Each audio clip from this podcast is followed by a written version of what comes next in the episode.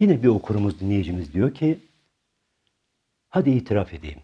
Ben ömrüm boyunca hiç namaz kılmadım. Nasıl kılınır bilmiyorum. Bazı sureleri yıllar önce ezberlemiştim okulda ama sonradan unuttum. Senin söylediklerinden anladığım kadarıyla namaz çok önemli bir ibadet. Yani kılsan iyi olur cinsinden bir şey değil gibi. Olmazsa olmazlardan. Gerçekten öyle mi? Yanlış mı anladım? Hayır doğru anladım. Evet. Namaz imandan sonra en önemli hakikattir. Namazsız insan nesi varsa yitirmiştir. Bak ne geldi aklıma. Namazla ilgili eski bir hatıra. Hafıza ne tuhaf. Bir bilgiyi anıyı unuttum sanıyorsun. Sonra anlıyorsun ki hafızanın bir yerinde saklı duruyormuş. Bu da öyle oldu. Bir zamanlar ressam bir arkadaşım vardı. Namazını kılardı. Bir gün beni ziyarete geldi. Eski günleri yad ediyorduk. İkindi vakti girdi, ezan okundu.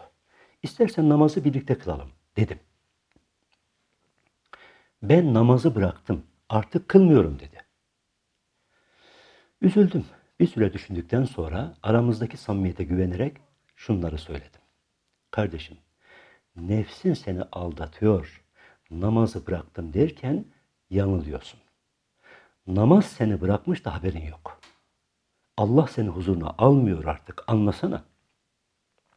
Allah adildir, kimseye zulmetmez. Her hak sahibine hakkını verir.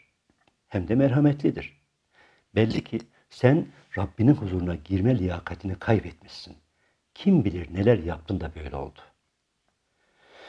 Bundan sonra sana düşen tövbeyle, istiğfarla nefsini arındırıp tekrar huzura varmaktır. Bir makam sahibi herkes huzuruna almaz. Makam yükseldikçe oraya girmek daha da zorlaşır. Allah da manevi huzuruna herkese almıyor. Namaz nimetini herkese vermiyor. Bir süre namaz kılan yani onun divanına varabilen kişinin sürekli orada kalma garantisi de yok.